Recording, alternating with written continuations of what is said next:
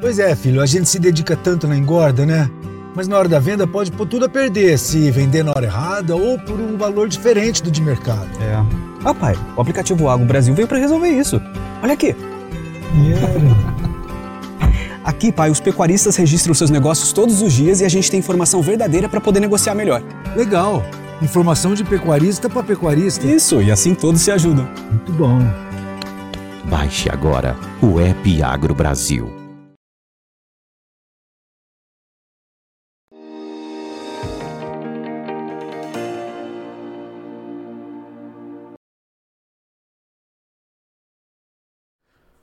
Olá, bom dia a você que nos acompanha aqui pelo Notícias Agrícolas. Estamos começando mais um boletim do mercado do boi.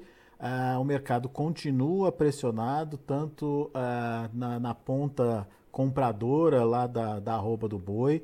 Uh, as escalas voltaram a se alongar de alguma forma e no atacado, a carne no atacado acabou registrando um dos menores preços aí do ano. A gente vai entender melhor o que está acontecendo e o que pode vir a acontecer, conversando agora com o Iago Travagini, analista de mercado lá da Agrifato. Seja bem-vindo, Iago. Obrigado mais uma vez por estar aqui com a gente. Ah, que momento é esse para o mercado? É, o que está acontecendo e por que, que as escalas voltaram a se alongar, Iago? Já não estava estancado esse processo? Já não estava não, não um pouquinho mais é, enxuta essas escalas? Bem, é, bom dia, boa tarde, todo mundo está acompanhando Notícias Agrícolas. Mais uma vez, agradeço pelo convite, Alexander.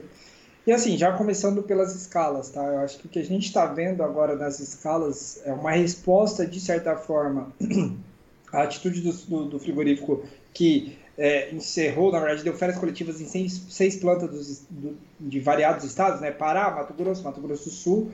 A gente viu esse processo acontecer de plantas entrarem em férias coletivas, automaticamente você concentra mais o abate em determinadas, nas outras plantas, né, digamos assim, e consequentemente as escalas se alongam.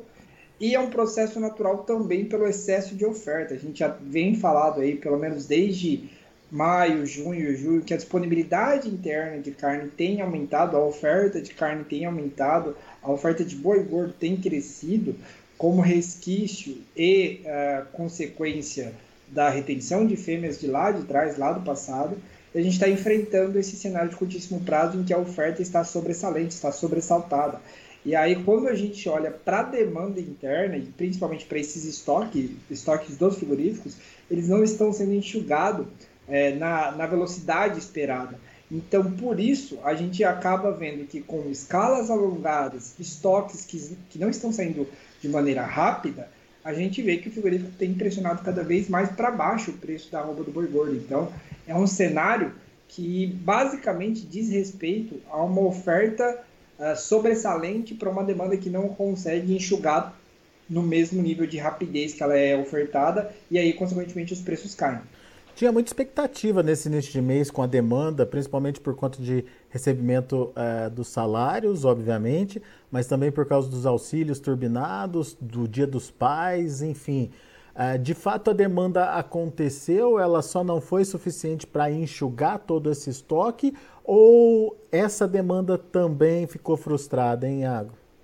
Sim, de certa forma ela aconteceu, tá? A gente viu e consegue ver até pelas, pelas outras proteínas animais, tá? A gente viu e consegue ver no processo de valorização para o frango. O frango não caiu nesse, nesses últimos três meses, na verdade vem em alta desde maio desse ano. O, a carcaça suína está batendo recorde de preço em 2022, está basicamente o mesmo preço é, lá de, do final de 2021, que quando a gente tem normalmente uma, uma demanda mais aquecida pela, pela, pela, por proteínas animais de maneira geral.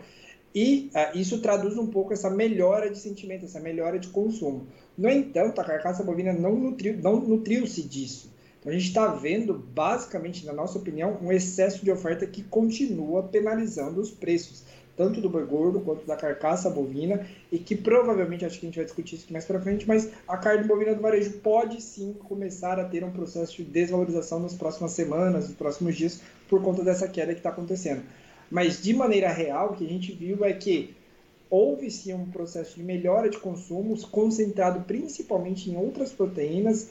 Os cortes da, da carne bovina não, não, não conseguiram surfar esse processo de alta, mas na nossa opinião muito mais diz respeito a um excesso, uma oferta que continua sobressalente, que continua sobreofertada, em, em detrimento de um consumo que, apesar de melhorar, não melhorou na mesma velocidade. Pois é. E, e, esse aumento de escalas em função dessa saída ou paralisação dos frigoríficos é, elevou essas escalas para que patamar, hein, Iago? Então, até um pouquinho ali na primeira semana de agosto, né, a gente falava que as escalas estavam no processo de recuo, né? Elas tinham batido ao final ali, meados de julho, bateu 12 dias, veio para 8 na primeira semana de agosto, 8, 9 dias. A gente acreditava que ia se manter nesse patamar, mas a partir dessa notícia, a gente viu as escalas voltarem a alongar e sair de 9 dias para 13 dias é, na média Brasil e na média São Paulo saiu de 13 para 15, 17 dias. Então houve um avanço de mais ou menos três dias na, na, média semanal, no comparativo semanal das escalas de abate, justamente após essa medida de, de, de férias coletivas nos frigoríficos.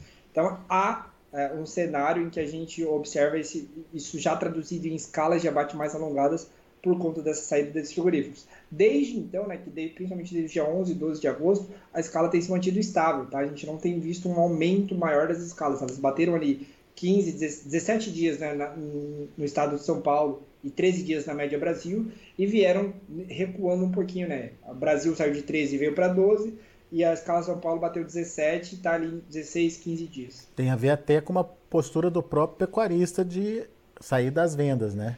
Exatamente, a gente está falando de um recuo aí que basicamente o boi gordo vem em recuo há 6, 7 semanas consecutivas no nosso indicador aqui e isso pode ser uma resposta do, do, do, próprio pecuarista em optar por não vender agora, principalmente aquele que não está é, com a corda no pescoço do confinamento. Né? O confinamento é uma atividade um pouco mais é, difícil de você ter a opção de não vender, mas para quem está com um animal a pasto, quem ainda tem condições de manter o animal sem grandes custos, esse cara está optando por dar uma segurada nas vendas. Muito bem.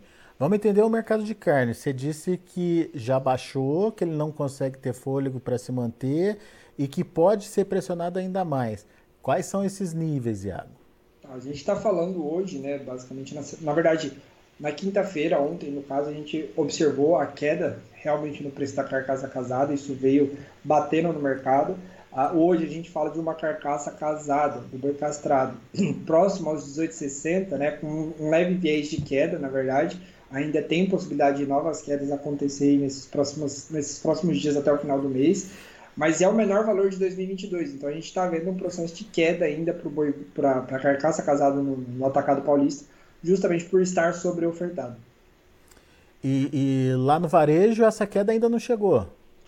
A gente está começando a ver um sentimento e, e, preços que começam a cair no varejo, tá, Alexander? Mas ainda é, não é nada comparável ao que está acontecendo no boi gordo e com a carcaça casada nesses últimos dias. Depois de um tempo, assim, mês de julho, só para você ter uma ideia, a carne bovina no varejo valorizou, então o preço da, da, da carne bovina voltou na média do mês de julho, continuou no processo de alta, bateu quase 3% de alta, 2,50% se eu não me engano, por cento de alta, e no, no, mês de agosto agora a gente está começando a ver um processo de desvalorização, mas assim, muito mais recorrente promoções do que de fato uma queda generalizada de preço.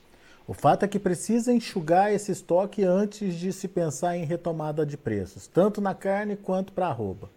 É, basicamente assim, sim, ou então uma aceleração do consumo que seja mais surpreendente, assim, que seja mais forte. E aí pode vir por um frango que esteja se valorizando muito, ou então uma melhora do poder de consumo da população. Né? Muito bem. Vamos acompanhar esses mercados então, Iago. Por enquanto, muito obrigado. Deixa eu só, deixa eu só repetir com você aí os preços, né? Preços médios aí em São Paulo. É, quais são os preços praticados para arroba? Hoje, para o boi gordo em São Paulo, a gente fala num preço próximo a 290, tá? O preço médio enquanto que o preço do boi China rondando a casa dos 305 na média e o preço do boi comum próximo aos 280. É, e basicamente esses, esses patamares para o preço do boi gordo no estado de São Paulo. Muito bem.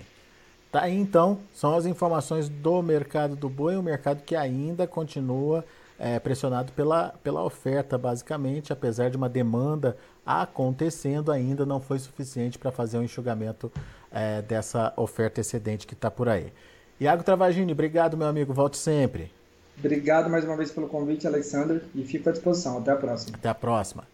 Iago Travagini, da Agrifato, explicando para a gente essa movimentação no mercado ah, principalmente no mercado do boi, que segue pressionado. Aparentemente, essa é, saída aí do, das unidades do JBS da, compra, da ponta compradora acabou estimulando um novo aumento de escalas, na opinião é, do Iago Travagini, aumento de escala é aumento de disponibilidade de carne, consequentemente pressão nos preços tanto da arroba quanto da carne, que hoje a carne no atacado, segundo o levantamento da Grifato, está no menor valor praticado ao longo desse ano de 2022.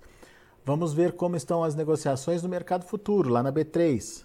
Você acompanha comigo na tela, mercado caindo, setembro 306,85, queda de 0,39%. Outubro 310,35, 0,83%. Em novembro, 314 reais, queda de 1,04%. Indicador CPEA fechou a última, a última quinta-feira a 313 reais, com queda de 1,14%.